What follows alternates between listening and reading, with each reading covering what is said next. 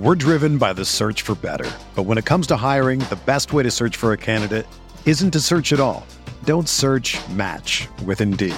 Indeed is your matching and hiring platform with over 350 million global monthly visitors, according to Indeed data, and a matching engine that helps you find quality candidates fast.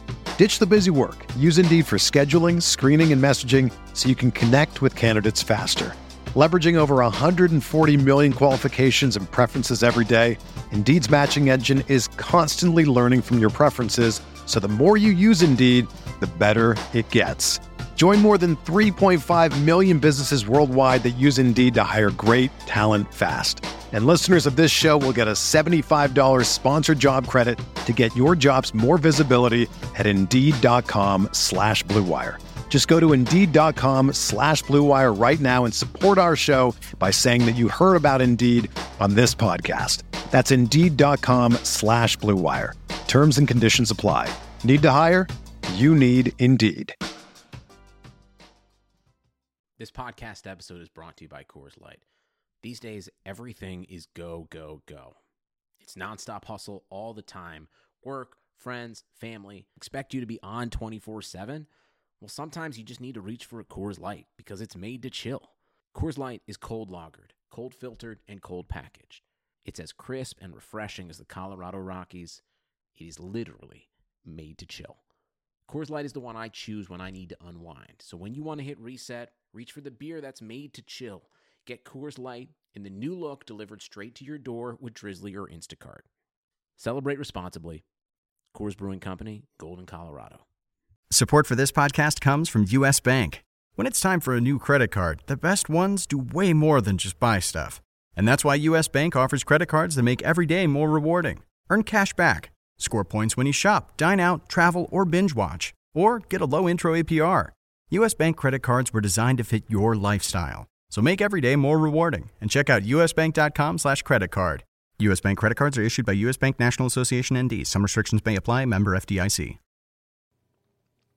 Welcome in to the RotoWire NFL podcast. We're back. John McKechnie, Mario Puig, hanging out with you. We are one week out from the draft. Sorry we missed you last week. Mario was feeling a little bit under the weather. Do you have any cool fever dream stories to tell us, though? No, which sucks because oh. I, I was hoping to get some real crazy. It sounded so insane, man. it wasn't that great. I mean, I, I guess I've never had the flu before because I, I always thought in my head, like, oh, yeah, of course I've had the flu. I remember being like, you know, eight or something like that and kind of having a fever and throwing up and things like that. But uh, this was different. Yeah, I got the crap beat out of me. I, un- I understand now how people can just like die from the flu. Uh, before I never really understood that. I was just like, oh, that's old people stuff. Right. But now I'm like, oh, okay, I'm gonna get flu shots. Um, I got I just dominated for like seven days, and I'm, I'm gonna have a cough now for like the next month too. Uh, you know, cough. The cough was pretty bad. It was. I, I I underestimated the the kind of damage the the cough could have. I was doing like I don't need to describe it on here. It it, it wasn't. Um, it, it was just kind of like the worst kind of stuff that can happen from coughing was happening. Oh, man. Um, yeah, and then I, I was also just like super. I'm still tired. Like I'm still. The weirdest aspect of this all is like I'm actually sleeping kind of well the past few days. Like I'm I'm not sick anymore. Like the fever's been gone since uh, Friday or something. Um, but yeah, I've, I've been like sleeping well, which I never do, and it's it's the only reason. you do I'm seem well. uh, no, I'm still I'm still like kind of feeling weird, but um yeah, it's like I've I've been sleeping like 9 hours a night, which is exactly twice as much as I normally do. So that's weird.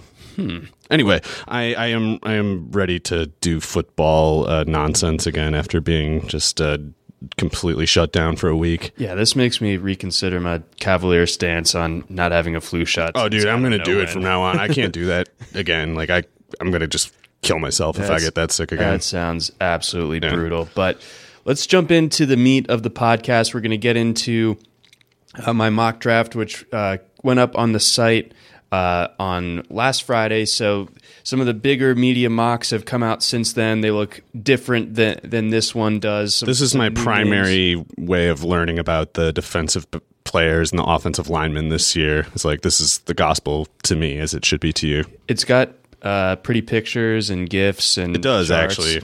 Embedded media it's it's crazy this uh, the website how good it is now, and and of course the article, you know, harnessing it very well. Well, duh. But um, let's uh, let's jump into it. Uh, then I feel like the top five, even if there are any implied shakeups fr- from earlier earlier this week, I'd be surprised if it really goes in in or outside of this combination of Kyler Murray, Nick Bosa, Quinnen Yeah. Williams, Josh Allen, and Devin White.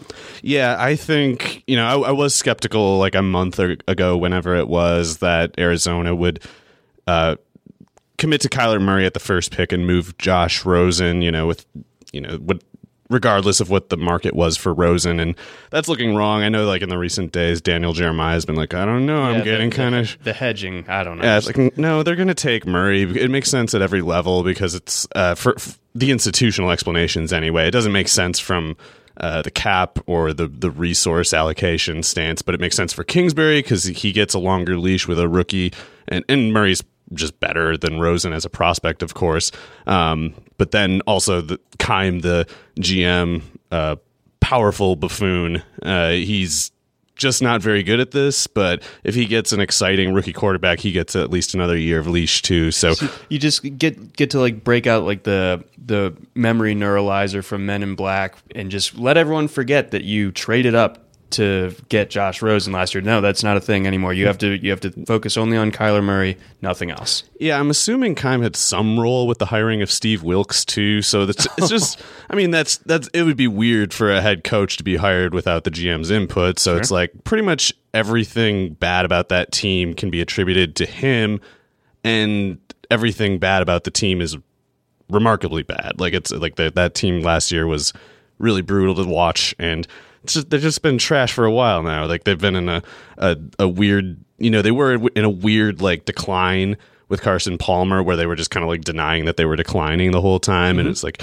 no, you're gonna have to pay this bill eventually, and like the bill's still sitting there, and Keim's just like trying to find a way to move around credit and like pawn things for a little bit of leash a little after, longer. After 2015, when like it, it became clear when they got, I think they got just absolutely shelled by the Panthers in the NFC Championship game. I want to say. Okay. Um, after that, they just kept on going with with like a, an all as well type of mentality, and it just kind of ended with them being in this sort of limbo these past couple of seasons, 16 and 17, going into this past fall, where obviously the sky just started to fall, and the the bill that you mentioned there started to be paid. Yeah, so they uh, the people who are looking to like keep their jobs and are in positions of power with the Cardinals have every reason to take Murray, so I think they will. And it's it's obviously justifiable enough as it is, just because Murray's such a good prospect. But I still think Rosen's good. I know people people smarter than me have pointed out that you know as good as like rookie quarterbacks can, or, or as much as quarterbacks can improve from rookie season to their second. You know, Goff being the most memorable example lately. excuse me. Um, it's it's uh, not usually the case that it's a, gets as bad as Rosen produced last year, and they're still good. It's like that's that's just a different kind of bad that he was. But also, uh, I, th- I think you can kind of push back on that because uh, Bradford in his three starts was also bad in a way that he never was previously in his career. It was like I think the whole sample was tainted, Yeah, and I still think Rosen's good. Um, it's just like if you if you can accept the premise that Wilks had a show running there that was so bad that no one could succeed, then it's easy to just kind of go back to last year. It's like, well, what did you think of Rosen as a prospect? Like, well, I think he's really good.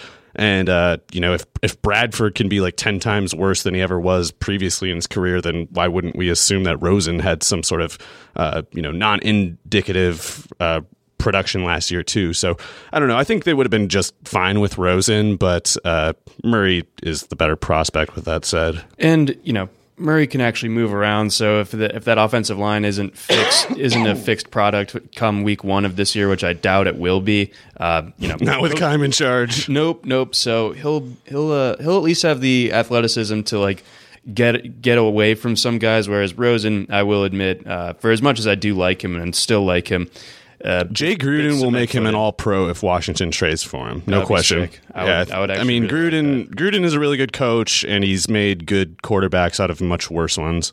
Yep, yeah, the old chicken crap, chicken salad type of. Uh, Uh, yeah, definitely. Use Uh, the PG version of that analogy there. yeah, this is a PG podcast for the most part. Uh, but yeah, I think I think uh, that team fit makes a lot of sense, and it would work out well for Rosen uh, and and Gruden certainly. I think so too. So after you get outside the top five, I was talking to to Liz about this on, on the radio yesterday. How, in my opinion, there's kind of a drop off in terms of who the Giants are going to have available for them at, Yeah. at six. Um, so I personally think the Giants should shop this pick, um, and I I think that they could. Not that getting a quarterback in the first round is a bad idea. I think they do need to find, find Eli Manning's replacement as soon as possible.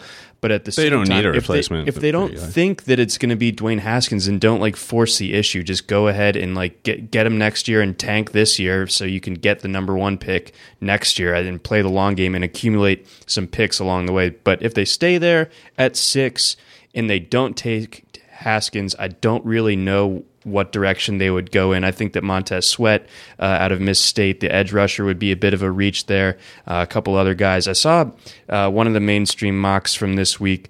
Uh, it might just be out of boredom or wanting to shake things up the way that Josh Jacobs being mocked fifth overall uh, earlier in this in the draft season. This is not recent, but Daniel Jones as, as a possibility to the Giants at six. Which at which point I would just lose my mind. No, I think it makes a lot of sense for the Giants to take Jones, but I think it would be at 17. I don't think it would be at six. I think Ed Oliver, if he's there, as your mock suggests here, I, I think. Like, while they might not have a particular need for what he does, I think he's the kind of player you just make room for. So, um, I don't know. That doesn't mean that I think the Giants will pick him because I don't expect the Giants to do much in particular that makes any sense these days. But uh, Daniel Jones at 17, I think, would make a lot of sense. But I don't think even uh, Gettleman could possibly sell to the world the idea. I don't think it, I don't think there's any team stupid enough to take Daniel Jones over Dwayne Haskins. If that happens, man, that that t- that team's fan base just needs to quit. They need to boycott that team. That would be s- just egregious in a way that I I can't really recall. Like there's no there's nothing that bad that has ever happened. I don't think in the draft. that would be that would be unreal. And you know, when I was uh, researching for this mock, I, I looked a little bit closer at Haskins. There are some things to his game that I, I or some flaws to it that that I hadn't really honed in on previously that I think are legitimate concerns about him in the in the long term. Maybe I Yeah. don't think he is as polished as I, as I previously thought, but good lord, I mean he's still so clearly the second best quarterback in this class, and it's really not even like number three is not that close. Yeah, Daniel Jones's numbers in. I mean, I don't think Drew Lock is particularly mediocre. good, but Lock is way better than Jones. Uh, Tyree Jackson is better than Jones. Uh, probably Easton Stick is better than Daniel Jones. Give me Will Grier over over Daniel. Jones. Will Grier is better than Daniel Jones. Um, yeah, so it's it's ridiculous. But if the Giants take him, it would be kind of like this dark poetry kind of thing because it would be such an eerie parallel to uh, Dave Brown, who they picked way back in like 1992 in the supplemental draft. So it's not a perfect analogy, but he is from Duke. He was terrible at Duke. And they spent a first round pick in that supplemental draft, which, them being as stupid as they were, just as they are stupid now, they ended up having the worst record in the league. First overall pick on Dave Brown, cursed their team for like six years. He was terrible. Um, Is that why people don't really use the supplemental draft anymore? Is it, is he like the cautionary? I don't tale? know. I don't know. I don't know if there's like a economic political reason for fewer good supplemental draft uh, like actual applicants or something. But uh, back in the 90s and 80s, they loved doing that stuff. Like Dallas spent a first round supplemental pick on Steve Walsh after they picked Troy Aikman. Sure. Uh, very stupid, but they were like, well, one of them was good, so we were smart, actually. Right. Uh, but yeah, Back anyway, like 500. yeah, there used to. I feel like uh, like Cris Carter might have been, if not him. I, I feel like Rob Moore or somebody like that was a supplement. But yeah, back in like the '80s and '90s, a lot of supplemental draft picks. Some were actually good. Dave Brown was not, and that's who Daniel Jones will be to the Giants if they pick him. I hope they take him at 17 because it's like I don't have anything against Jones. Like if he gets paid a lot of money to to you know, it's like winning the lottery at the Giants' expenses. That's kind of funny. Yep. Um, but he's not going to go ahead of Haskins. I just I I think Gettleman could be the dumbest man in the world, and I still don't think I would condemn him to that kind of prediction. Like I I just I don't think the world is that bad. No, and yeah, it would be something if it if it were. But at, at this point, I think that the Daniel Jones late push up to you know number two quarterback on some people's boards. Nope. I think it's just noise. Nope, um, can't so, do it. You can't do it. Uh, the, a uh, an analogy that I know you like to use, and I think it, it fits a little bit here, and it, has got a bit of a Giants tie-in too. Actually, is like when people tried to make Ryan Nassib a thing a few years ago. Right. That was that was one of the that was I guess the case. Like that was the most like the most insane one. It was uh, the general media took it hook line and sinker. It was initially pushed pretty aggressively by Russ Lande. I don't know how his name is pronounced, but he's like 15 years ago he was kind of like I don't know, like he might have held the space that McShay holds now, something like that. Like he was he was kind of like uh, the the, the convenience store brand version of Kiper, something okay. like that. But yeah, general media took it hook, line, and sinker. Like even I uh, faulted at the end and was like, oh, fine, they'll they'll take him. But with the, they had two first round picks that year, if I remember right. Um, but I was like, they're going to take him with the second one, not the sixth over or the first overall, whichever it was. And uh, he ended up falling to the fourth round, and I was like, never again. Yeah. and um, I got you know burned for that because I was using the same logic on Josh Allen. I was just like, no, this is. I, I don't think you guys are this dumb. Um, but to be clear, Josh Allen is a very different case from even Daniel Jones because at least Allen has you know the actually insanely strong arm the athleticism. Jones has a little bit of athleticism, but he's not as athletic as Allen, and his arm is like a uh, pop gun. Like basically, it's it's it's it's nonsense that he's even being discussed as uh, the similar league as you know, Haskins or or Lock. So, um, but yeah. Anyway, uh, went a little bit on a tangent there. Sorry. It's good. It's good. I mean, uh, so those are the those are the two quarterbacks that I have going early, early, and then I actually have Denver uh, pulling the trigger on Drew Lock. Makes a lot of sense to go get him. Um, I think if other teams do have the, the quarterback thirst, I think that other teams, if the Redskins don't already have Rosen by this point or have plans in place to get him, uh, maybe they would be the ones that would consider jumping up uh, after Haskin goes off the board to get a Drew Lock. And I think the Dolphins also would, would consider uh, Drew Lock, but I think Elway really has a thing for him from everything that I've seen, and I, I, know that like I don't talk to John Elway, so I don't know this for for a fact, but it, it just it feels like the stars are aligned between the Broncos and Drew Lock, and I'd be surprised if it doesn't happen, whether it's a, a trade up situation at seven or it happening at ten. Yeah, and you can you can imagine why it would be easy for Elway to like Lock. Like he kind of looks like him on the field. Like he's pretty athletic, the strong arm, of course. You you watch him and you're like, he's wily. He uh, you know maybe not super consistent, but the highs are you know pretty legitimately high. So I don't think he's the kind of quarterback that I would take that high, but the theory is at least there. The tools are there, and I certainly think he's a lot better than like Blaine Gabbert was as a prospect. Um, it's then that's not like easy revisionism or anything. Like a lot of people didn't think Gabbert was very good, right? So I don't know how much that's worth, but I think Lock is better, and I it's not it's not a pick that I disagree with disagree with enough to actually like criticize if they do it.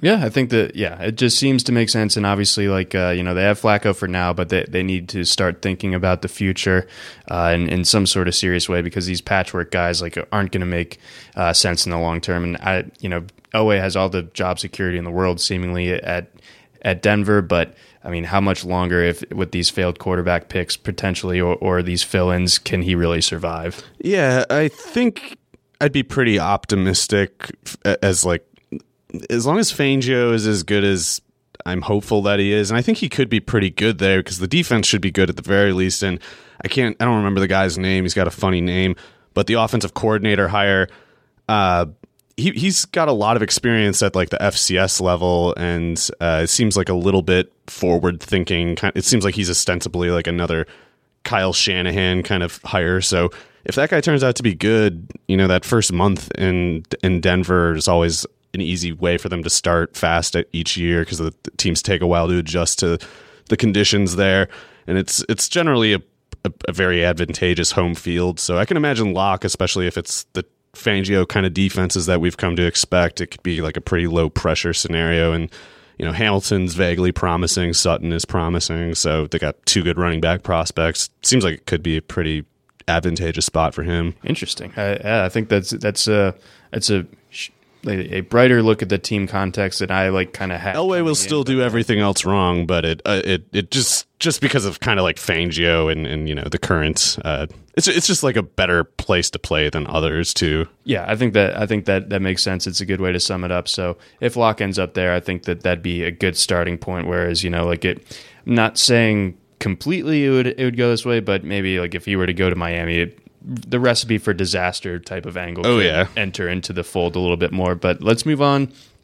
Skill position guys. Um, so I had Metcalf, DK Metcalf, going number ten to the Jaguars. Uh, what did you make of that in terms of team fit and also you know where he goes draft position wise? I'm I don't feel like I'm in a position to really have a good idea of what the Jaguars intend to do because I think Metcalf would make totally good sense. And even if we don't specifically expect it, like picks like that happen all the time where it's we all have our consensus projection like maybe the bills instead like oh they've you know more of a receiver need or something like that and they've got Josh Allen and they got to build around him but sometimes uh, things just go different you know no one saw the the Matt Millen Lions taking three top five receivers or whatever it was.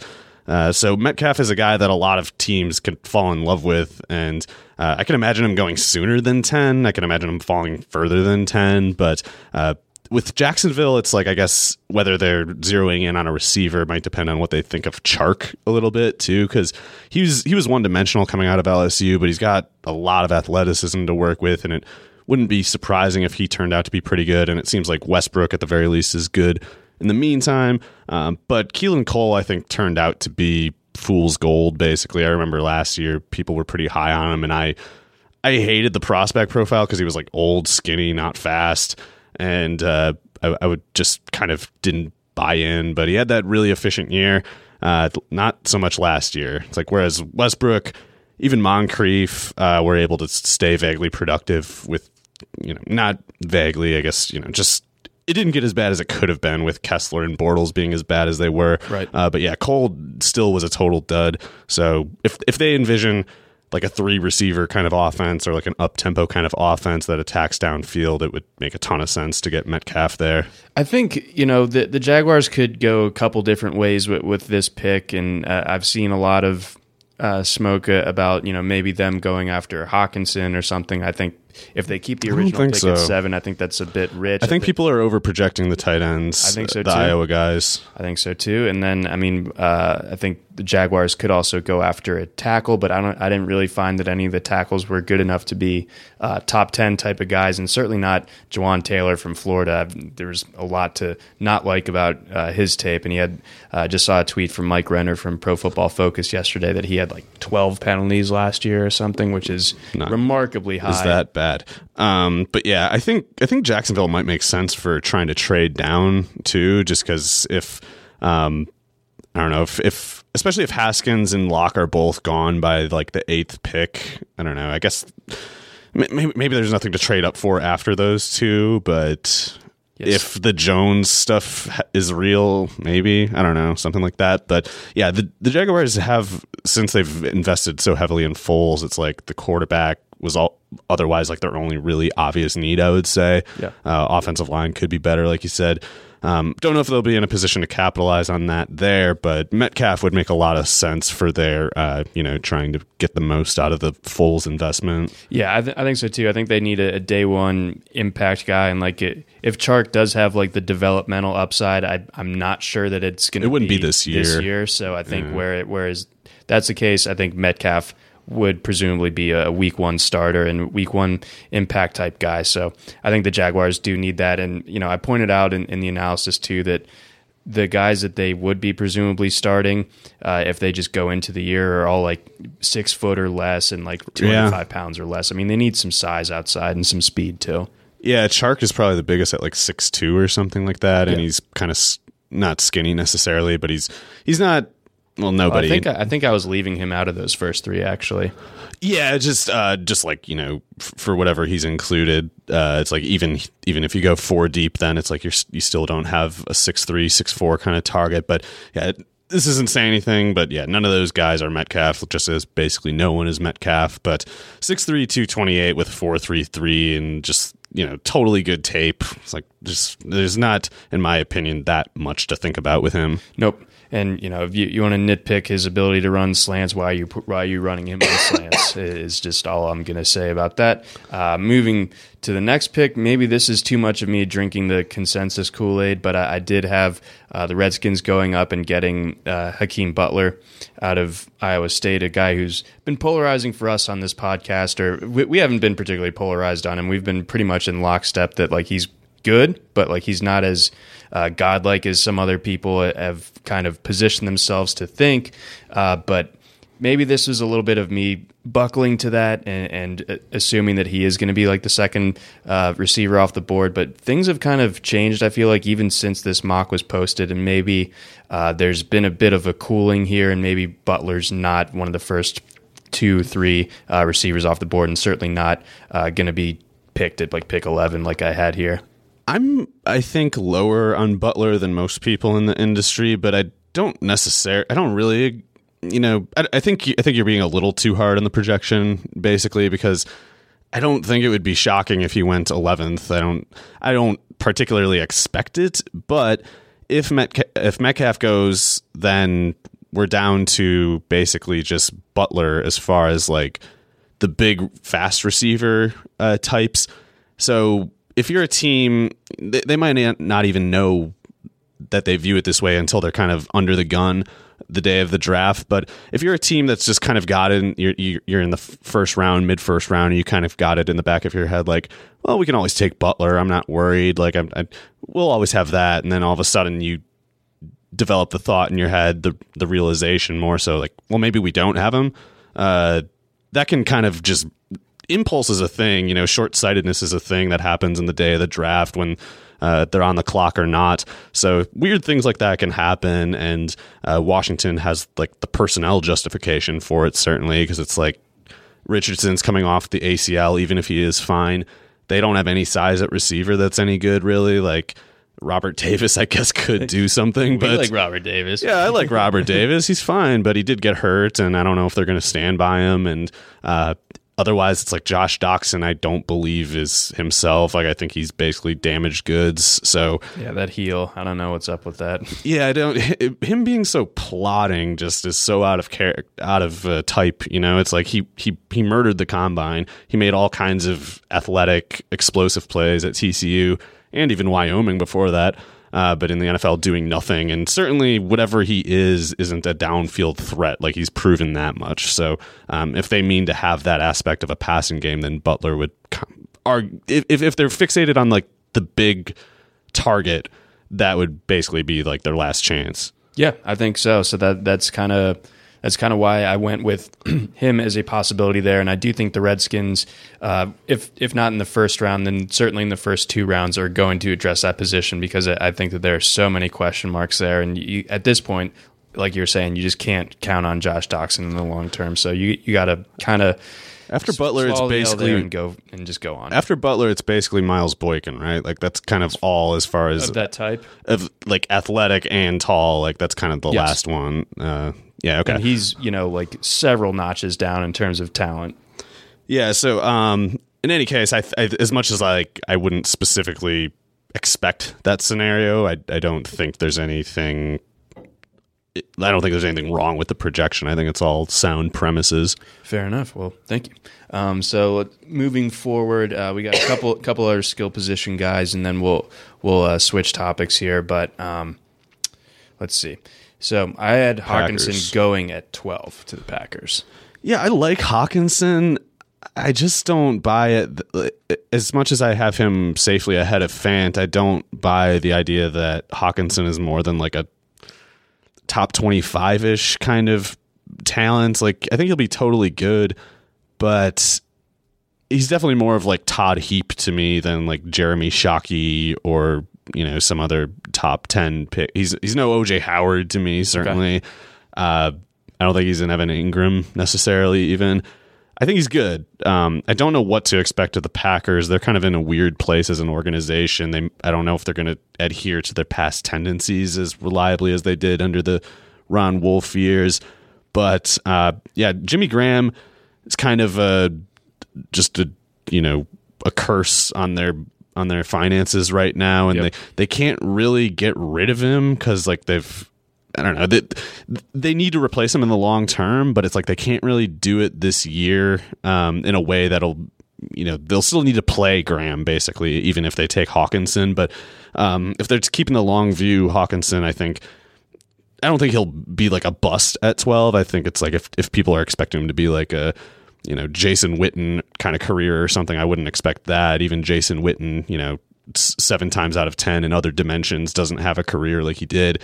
Um, but that's kind of the absolute best case scenario. He's more like a Hunter Henry than he is, you know, an OJ Howard. Okay, I, I think that um, maybe we discuss like a bit of like a Kyle Rudolph comp for him. Or I think he's better than that for what it's worth, but I, I I was never that big of a Rudolph head. A lot of people were really psyched on him. It's easy to forget, but people used to project him in like the top ten and stuff like that because he was a five star recruit at Notre Dame. And okay. people were just kind of deferring to his uh, recruiting ranking. Um, but yeah, I, I do think Hockenson is better than Rudolph. Uh, I I think he's a good player, definitely. Well, speaking of recruiting ranking, um, I, I, with my next pick, not a skill guy, but a, a guy who was the number one overall player in his class a couple years ago, and that's Rashan Gary out of Michigan. Um, he's a guy that I couldn't really decide what to do with because the athleticism is pretty crazy. The the size isn't great for someone who I think projects better on the inside. Um, but the production is really bad. Right. It's really, really light. So I, I definitely have him outside of go, going outside the top 10.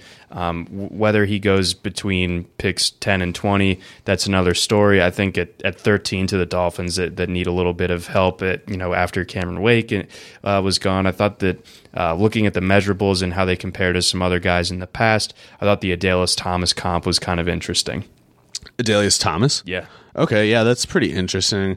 He was a late round pick, I think. was. Yeah, but uh, he was obviously really athletic, and he had a pretty He didn't have memor- a true position. memorable like three year run there, something like that. Um, yeah, I I don't know what to make of a guy like Gary. Just categorically, I I have to admit I haven't watched any tape of him, but generally my process is when I see numbers like that, I'm like I don't care who you are, like. But then workout numbers like he had make me go, oh, maybe I do care, Uh, but I don't. I don't know if I am really that psyched on the idea of taking a player like him in the top half of the first round. With that said, the Dolphins would only have so many options if things played out this way. I mean, there's no quarterback really worth their time.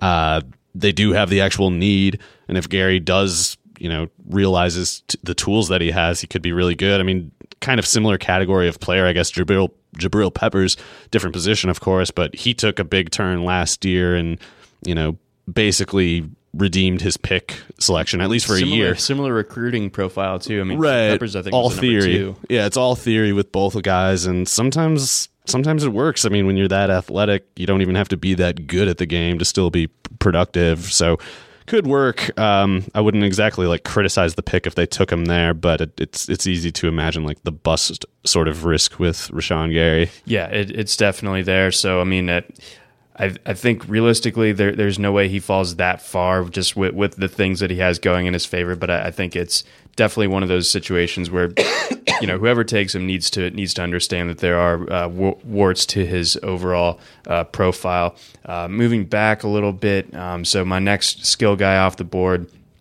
goes to the Giants. AJ Brown at, at pick 17 the more I think about this and the more I think about my rationale here, I think that, you know, I think the Giants do need to get a receiver, but AJ Brown might not have the speed component uh, that they need that they need to kind of replace Beckham. Nobody is going to replace Odell Beckham one to one, but I think maybe maybe like a Hollywood Brown or or just waiting until round two and getting a Mecole Hardman, I think might make more sense in terms of getting a field stretcher or Emmanuel Hall too. Yeah, I think I think that strategy for them would be totally viable. I wouldn't criticize them if they took AJ Brown. It's one of those things where yeah, in theory you would like a perfectly balanced personnel group, but even if he doesn't specifically stretch the field, it's like AJ Brown is good at enough things that the Giants need someone to do that he's totally good pick there. Sterling Shepard has some speed. He ran like a 4.47 or something like that. And Evan Engram is it, I think with Evan Engram and Barkley, the kind of unprecedented speed they both present from their respective spots can kind of lift some of that burden and maybe let help them get away with their lack of outside speed. But I think Brown is totally legit. I wouldn't be that surprised if him and Metcalf went within like three picks of each other or something like that.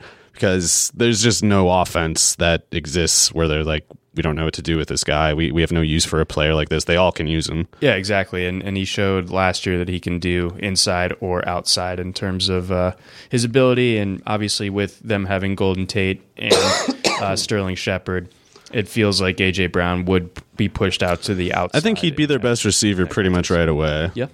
Yeah, I think so too. So um, it would be a good pick for them. I'm not sure if they end up going that that route, but you would think that Gettleman, as much of an uh, you know, strident, uh, I don't know, headstrong oaf that he is, he still is probably, I mean, we all would feel the pressure to sp- specifically get Odell Beckham's replacement after all the criticism for that trade. So, um, it I, it would make a lot of sense for them to go quarterback receiver uh, in the the first two picks there. It would actually make sense for them to take a receiver at the first one, Jones at the second. But if there is you know incredibly stupid as the, some of the reports these days are implying, then yeah, like uh, Jones at, at, the first pick and and Brown, whoever the receiver is, Butler, anybody might be the second one. Uh, not to diminish the Haskins uh, projection at all, because sure. that would make a lot more sense uh, than what they might be liable to do. Yep. So yeah, the Giants. Uh, we'll see that what they do with the with the first two picks uh, or their first two picks next week is going to be nuts. Um, moving back a little bit further, so uh, I had, th- let's see, a few different uh, receivers go late uh, here in the in this. N'Keal at nineteen to Tennessee. Oh yeah, gosh, I, I glossed right over that. I uh, I had the toughest time I think picking for the. Titans. They're a tough one because it's like their need is.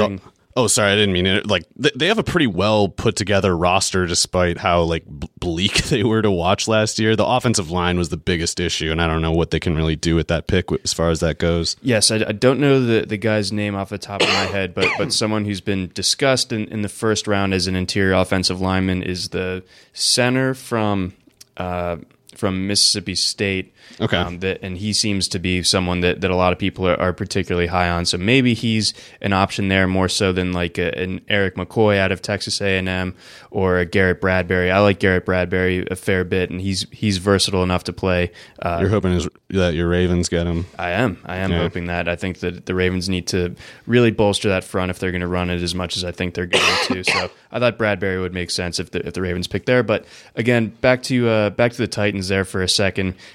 I just totally struggled. I think this was like the last pick that I ended up like actually writing up in this mock just because it was just so tough to really rationalize which one which way I wanted to go with this. But at the end of the day, I know that they obviously picked Corey Davis a couple years back in the top ten, and they signed Adam Humphries. Humphries is going to play the slot third. Yeah. yeah, so I think it needs to be. In, like, I don't know. I, f- I feel like Harry would be good outside, but I think he would be ideally in basically a Keenan Allen kind of role where you try to get him in the slot as much as possible. It, it might make sense for Tennessee to double up on that spot, even if they think of him the same way, just because Humphries isn't that good. He's not going to do anything there. Uh, doesn't make sense to plan around this assumption that he'll be there for the next four years or something. So, uh, yeah, I think Harry would make totally good sense there. I, I got to mention, if Hakeem Butler does make it to 19, though, I feel like it would. If if it would be an interesting thing because it would be like an insight into how much control Vrabel has. I feel like Vrabel's going to want Butler. I think I think Vrabel has that just like blockhead brain where he would Look just be arms. like, and especially with like the lessons that he took away from last year, it's just like Derrick Henry, big offense, big offense. That's what we're doing. big offense is good. Like, I can see him just concluding that and just like gotta get huge guys. Just, everyone's two forty. You're not playing for me. And you know what? Um, Hakeem Butler is big. So yeah. So and, and it would also make sense because it would you know the vertical element he he would make things easier for Davis probably in the tight ends or whatever. But uh, they have they have a well put together defense in Tennessee, and so they don't really have needs there. uh, if if they don't have an offensive lineman they like, it would make a lot of sense to go receiver whatever way. Yeah, I, I thought so too, and um, maybe so, I've seen some arguments for, for finding Delanie Walker's uh, heir apparent. Johnny's I'm not ready to fine. give up on Johnny. Yeah, Johnny's good, and they also like that Firkser a lot from last year. Um, whatever. I don't know. He he, he played a bunch, so sure? they're not going to take a tight end. No, I don't. I don't think so either. I have the Steelers going after Noah Fant at twenty. Actually, I know there's a lot of uh, projections of cornerbacks uh, going to the Steelers. I didn't love any of the cornerbacks enough to put them at twenty. Um, I thought that Fant fi- uh, filled a need. I'm not all in on uh, the Steelers going into next season with only Vance McDonald at tight end, even though that you know he's he's signed for at least two more years. I think. Yeah, I think Vance is totally good, but um, the the Steelers are also one of those teams that just don't really have that many needs. I guess they could still be looking to add to their inside linebackers a little bit. Vince Williams had his workload decreased a bit last year, but you'd rather have him just not playing at all. and there there wouldn't be a, a linebacker, middle linebacker worth taking Right. 20 because Devin White and Devin Bush will be long gone before then. Right. So they could be one of those teams that have like basically a luxury pick scenario because you know they're not going to take a quarterback. They, I think they could take receiver, but I I feel like they're going to try to get something out of Washington, and I think Moncrief can play. Eli Rogers knows the system really well. Him and Switzer could both be pretty good slot receivers, so they don't really need it. And even if they like McDonald and are, are basically you know committed to him as far as his contract goes, it's like Fant is one of those guys who I think it's very obvious is not going to start fast. Like I think he's you, when I watch him on tape, I'd never suspect if, you at least if you base it on like the first five to ten yards of any given route that him and Hockenson are respectively running, I would never assume that Fant is the more athletic guy. He doesn't play as fast as his tools as would lead you to believe.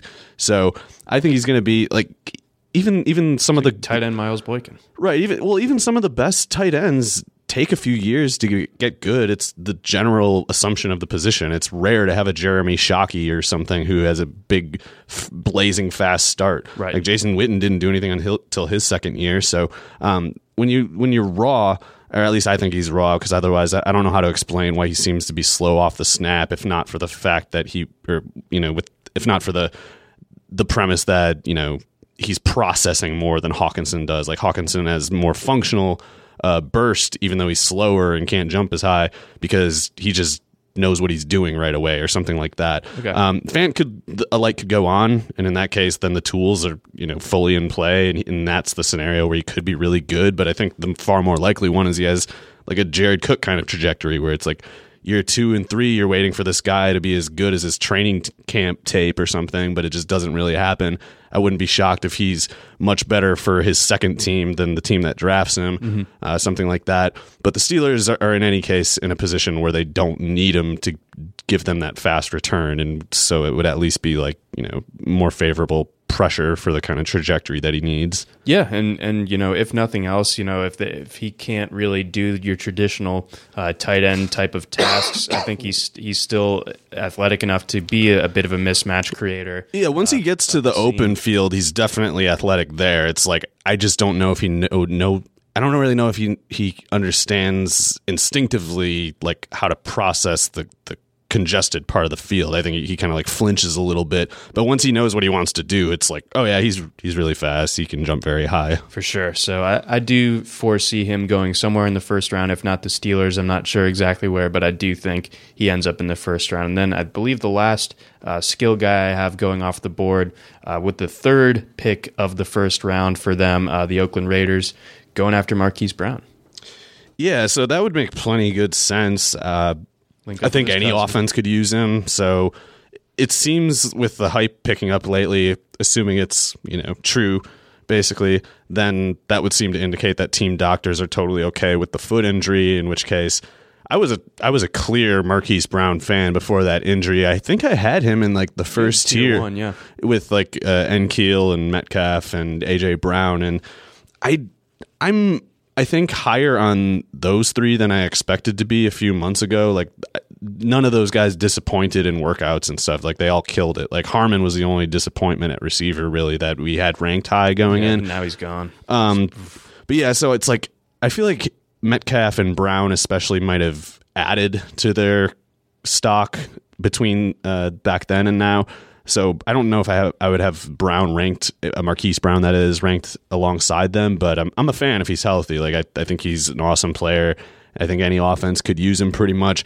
He's of course limited by his size, but uh, you know just run a three receiver offense and don't don't have him block. If you if if you want to create some space, have him pretend he's running a route. The corner will go with him. Don't worry. Yeah. Uh, but yeah, so I feel like you can get you know you can get him on the field no matter what kind of scheme you run as long as you're not too stupid. And uh, if the foot's okay i'm not worried about that that i feel like that was very shallow analysis that circulated a lot during the combine when it was like no receiver who is uh, whatever 167 or less or whatever has done whatever. And I don't even think that's true. DeSean Jackson weighed like 165 or something. He he was uh, I think lighter than Marquise Brown weighed in there, but in any case, that's not his true weight. Like whatever he was, he he would have post surgery at that point. yeah, like guys on crutches with a broken foot that he had surgically repaired, and you're like, ah, that's what he'll be like in a year from now. It's like, no, he, he's you can't lift, you can't do squats and things like that with a broken foot. So Yeah.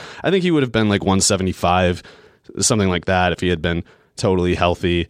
And if the foot's not a concern, it's just like look at the tape, stupid, and and like also like like we know what Dede Westbrook is in the NFL. He's at the very least like an average starter, and Marquise Brown is better in every respect. Yep, I think that yeah, he he you know, I, I thought it was interesting that they I think the Raiders have JJ Nelson too, which is, physically looks pretty similar and has similar games, but uh Even still, he's like another twenty pounds lighter. Oh, is he really? He's like one fifty five. Yeah, Holy smokes! Um, but yeah, I think I really, really like Hollywood Brown, and you know, again with with Ian Rapoport tweeting out that teams have been encouraged with uh, with the recovery from from uh, Brown's surgery. I think that he really is like a top three uh, receiver talent in this draft. So I think the Raiders. I, I'd be surprised if they go all all either trench or defense with with their three first round picks. I think they they would do something to to bolster the offense, and I know that they've done a lot of that in free agency as well with Antonio Brown and Tyrell Williams, and, and again uh, JJ Nelson. And I, I think that that makes it would make them a candidate to go after a running back here, but there isn't one that's worth taking. I don't think they will. So I don't even think Jon Gruden brain has an interest at a running back there. I hope not. So I think that Brown made a plenty of sense there, and I threw some gifts in there. Uh, he is just ridiculously explosive, and the play speed is insane. So Baker really Mayfield like said he's he's got another gear than Westbrook, and Westbrook had like a four three eight at, at Oklahoma Pro Day, I think. So he's he's gonna be just fine if the foot is okay. That was my only concern at any point. Yes, agreed. So, all right, that wraps it up for for our mock. Um, anything else that you wanted to get into uh, today? Oh no, that's uh yeah. I, I, Oh, we had some. Uh, oh, we wanted to talk about this uh, bef- coming in. Some uh, receiver ranks. Uh, so, give us a little bit of background on the Bob McGinn uh, anonymous poll thing. Well, he's been for a very long time until recently a Milwaukee Journal Sentinel guy. It was like him and Rick Gosselin basically for the 90s and 2000s, 2000, early 2010s were like the foremost NFL draft insiders. And uh, McGinn runs his own website now, which is a subscription site. So I can't access the full rankings, but uh, someone put them into circulation yesterday uh, for the top 10 at receiver. And this is McGinn uh, aggregating ostensibly what he's hearing from scouts. I don't know what method that is specifically. He has no reason to disclose it or even describe it. But he has some sort of consensus that he extracts from his sources, and I don't think he would even claim to have like an insider in every team's case or something like that. But he, he aggregates what he hears best as he can discern, and uh, it goes DK Metcalf at one for receiver, Marquise Brown two, N'Keal Harry three, AJ Brown four, Parris Campbell five, Riley Ridley at six, Deebo Samuel at seven, Hakeem Butler eight, Miles Boykin nine, Mecole Hardman ten. Now the Hardman part of that is, I- would probably put him a little higher even, but good good on those guys for finally uh, putting out at least the the idea that Mecole Hardman is pretty good. It's keep even now seeing people say like fifth round, sixth round. No, Uh, it's like, no, it's not not going to happen. Uh, he's not going to play corner. He's going to play receiver, and he's going to be one of the best receivers in this very good receiver class. So uh, it was good to see him getting some some exposure there. But Riley Ridley at six, no, no, it's it's. Uh, I, I can understand. I can believe like some teams are that you know dumb and bad at evaluating talent, but if this was January and we're so early in the process, maybe like there, there's some basis and rationale for for really liking Riley really because the film looks pretty good. But like mm-hmm. everything since then, you're just like, okay, the production wasn't all that good, and the combine was pretty mediocre. So Bad you- combine, why, yeah, Why are actually. you still having him inside your top ten? Yeah, his athletic profile is terrible, and it is worth mentioning. McGinn's sources are definitely more like old guard than the new. Uh, McGinn was often the source of, or McGinn's sources were often uh, those anonymous scout quotes where it's like you can even see like the same guy's syntax over the years because there's like this one guy who just just he's got a few blockheaded sources basically, and there's this one guy who who always says he can't play. Like that's the analysis for All the right. can't play, can't play him, Case and closed. stuff like that. And it's like that's that's a film guy. That that is a film guy for sure. So film guys love Riley Ridley even now, and I don't know why. I think they're just basically playing a trick on themselves at this point. Um, but it's funny. Uh, I don't care if they you know want to keep if if they want to put money on that. That's like something I wouldn't advise, but it's kind of funny. I don't know. It's it's ridiculous to stand by Riley Ridley as anything more than like a top. I don't think he'd be in my top 20, 25. Like he's just not good. that's strong. Um, but yeah, so it, it's you could argue like, well, then aren't you worried that they're being dumb guy brain about Mecole Hardman too? And I'm like, nah, because that's just uh, they're being right that time. Yeah, that's, about uh, it? Yeah, that's that's my uh, retort to you. So he can play. yeah, so that uh, the dumb guy scout quotes a guy is is bad and wrong for saying Riley Ridley at six, but he's he's right on the Hardman part. That's just uh, that's that's the standard. The app that's like that's that's a principle I'm willing to work with here. You know, it's funny. And then Gil Brandt also released his his like positional top tens this week, and you know, obviously like a god of scouting. Um, but he had Ridley still in his top ten, and Kelvin Harmon. it's- in his it's old 10 guard well, stuff. which is crazy. Like Ridley, I again like some the people that really like certain things about him like they're gonna keep banging that His gavel, name. but but like yeah um but with harmon it's like his combine was so disastrous that there's no way you can have him inside your top 10 Yeah, I th- he might have added some just like not bad weight in that it you know it's not fat, but you can add bad muscle that's not useful in any way. And it, may, maybe he's more like a 6'3", 205 guy when he's playing really well at North Carolina State, but maybe he added you know a little bit weight to he was like pushing 220 or something like that and had very sluggish testing all around so um, it's one of those things where it's like maybe he just sheds that weight becomes a better player but it's also one of those things where maybe his game doesn't translate very well to the NFL if he's only 205, 210. Like maybe he needs to have like a bully build. I don't know. Um, Do but either of these lists have JJ Arcega Whiteside? Uh, No. no. so it's very wrong for that reason. Um, I'm I'm cool with the top four, five even. I think Parris Campbell is very good. I'm sold on him at this point. I'm more agnostic on Deebo than most people, but I've gotten in on Deebo late here. Right. I th- I th- I basically think he's good, and I'm just too high on guys like Mecole Hardman, Emmanuel Hall. Andy Isabella is not ranked in this top ten either. Uh, but yeah, him Arcega Whiteside, it's not even close for me. Like I'm taking those guys over Deebo every single time. I'm not hedging a bit there. But to me, it's like Deebo's like a really good third round prospect and like a acceptable mid to late second rounder. Um, I'm just I think guys like Emmanuel Hall, Hardman, etc. could be down the line. We look back and we're like they would have been totally good top 20 picks.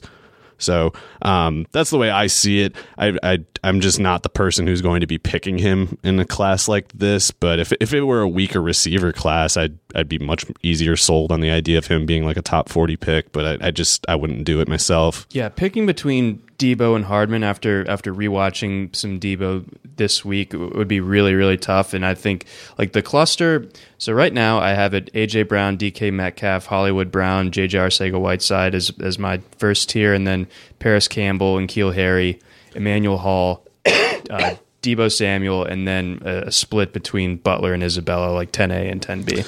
Yeah, it's um it's also worth mentioning that this class is very deep and this list cuts off at 10.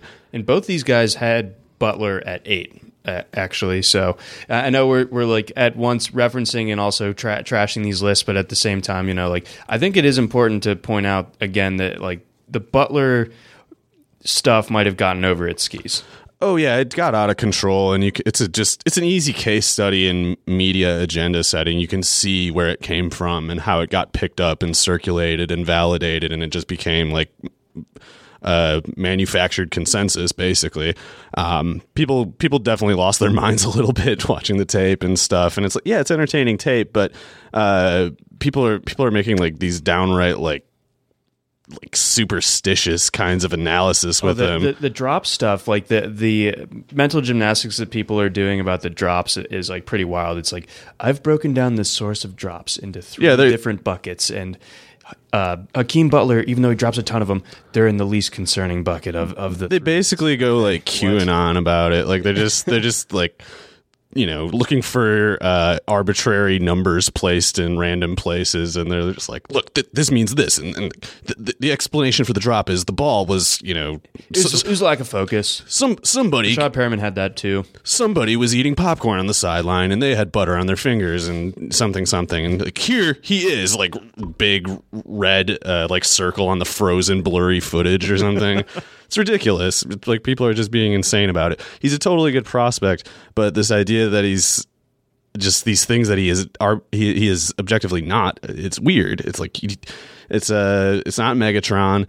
He, he's he's athletically very similar to like darren waller who i think is good.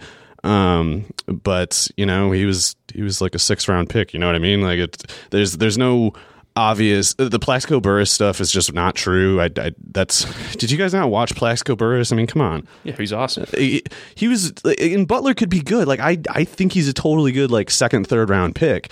It's just like the the perspective has gotten completely lost, and it's like I, I do this often, but like I I remain agnostic on a lot of things. Believe it or not, like I don't try to start with a conclusion and then justify it working outward from there. Uh, I try to let kind of like other people do the work for me in a lot of ways, and I, I listen to what people's arguments are for certain players. And I had no investment in any particular position on Hakeem Butler, but it's like I got to these just hysterical arguments for him, and uh, I watched these people lay out their reasoning, like, oh yeah, I don't believe you. Uh, whatever you're saying based on these things is not true, and I, I'm just skipping uh, the conclusion here. Um, and that's definitely the case with Butler because it was like I, I assumed he like yeah he's pretty good we'll see and get into reading these things it's like whatever the outcome with him uh, this stuff is wrong. Like this, this stuff is not correct. And uh, he could be great. He could be the best receiver in the class for all I know. But uh, the the nature of the things that have happened are being just completely misunderstood. In the meantime, Yeah, it's it's been like he's probably had the the strangest re- receiver like narrative trajectory over over the course of this draft season. You know, going from like this, you know, people like to like puff their chests out, like, oh, you know, like I discovered this Hakeem Butler guy, to to now it, it's you know gone to this presumed almost Megatron like thing. there's there's a belief in in some parts of the industry that Hakeem Butler is the best receiver and David Montgomery is the best running back in this draft, and it's uh, nonsense. You can't you cannot ju- you cannot substantiate that. They will they will delete those tweets uh, within two years. I don't know. I mean, it's it's just uh, it's it's fine to be a fan of players and be like rooting for them and stuff, but like, are we fans or are we trying to predict what's going to happen? You know, it's like David Montgomery is basically Marcel Shipp. Uh, he his best case outcome is probably something like Chris Carson, something like that. Um, could could have a totally fine career, but he's just not remarkable as a prospect. He's not the best running back. If he is, Bill then Sievers Butler is like if he if if Montgomery is the best running back in this class, then Butler's like the twentieth best receiver or something. Like you don't have a precisely average nationwide offense in the in the Big Twelve with the best running back and the best receiver in the class. It's that's not how things work. Wow. Yeah, no, that's that's a great way to frame it, I think. And uh, yeah, I mean it, it is true, like that for both their productions and namely Montgomery, Butler had really good production this year, but um yeah, Montgomery to be a career, you know, four and a half yards a carry type guy over an extremely large sample when you have a guy like Darrell Henderson who Darrell Henderson is so much better. Yes, like he's just so like That's my favorite. Eight point nine yards a carry over two years of significant, significant workloads, but also not being overworked like you could argue Montgomery was. Yeah, I there's not that much that I believe firmly about this running back class because it's just not very good, and I don't feel like trying to crack its code that much. I don't think it's that significant, whatever the answer is. Uh, but Henderson is the best one in my opinion, and I I think he's in his own tier as far as the running back position goes. He's my favorite. Uh, that prop bet on the FanDuel Sportsbook about the first running back selected. Um, I, th- I believe he was ninth in their odds ranking behind guys like Rodney Anderson, Devin Singletary. Um, so if if you can get him at that ninth ranked odds for first running back, I really like that. Yeah, that would that God ninth. That is that's wild. I might be mis. I'm, I'm trying to recall by you know memory. It, it, it would, but he was not in the first like two lines. He, you had to expand the list of players to find him for first running back. That's that's pretty insane to me. I'd be surprised if he's you know below like the third pick uh, of the receiver or running backs. I'm sorry. Right. If he's if he's later than the third running back picked, I that that's just going to be embarrassing for uh, the people who pick the other ones. I think so too, man. That that'd just be something else. But uh, that's going to wrap things up uh, for day for today's show. Appreciate y'all listening. We'll be back next week with one more edition. Uh, we'll be dropping this earlier than we than we normally do, obviously because if we drop this at this time next week, uh, it, the draft I'm, will be like get yeah, it's going to be like an uh, you know a scheduled emergency episode, and all that's really going to happen is I'll just be having like a really serious like crisis style meltdown about how Daniel Jones keeps having his projection raised, and like I'll I'll just be kind of like.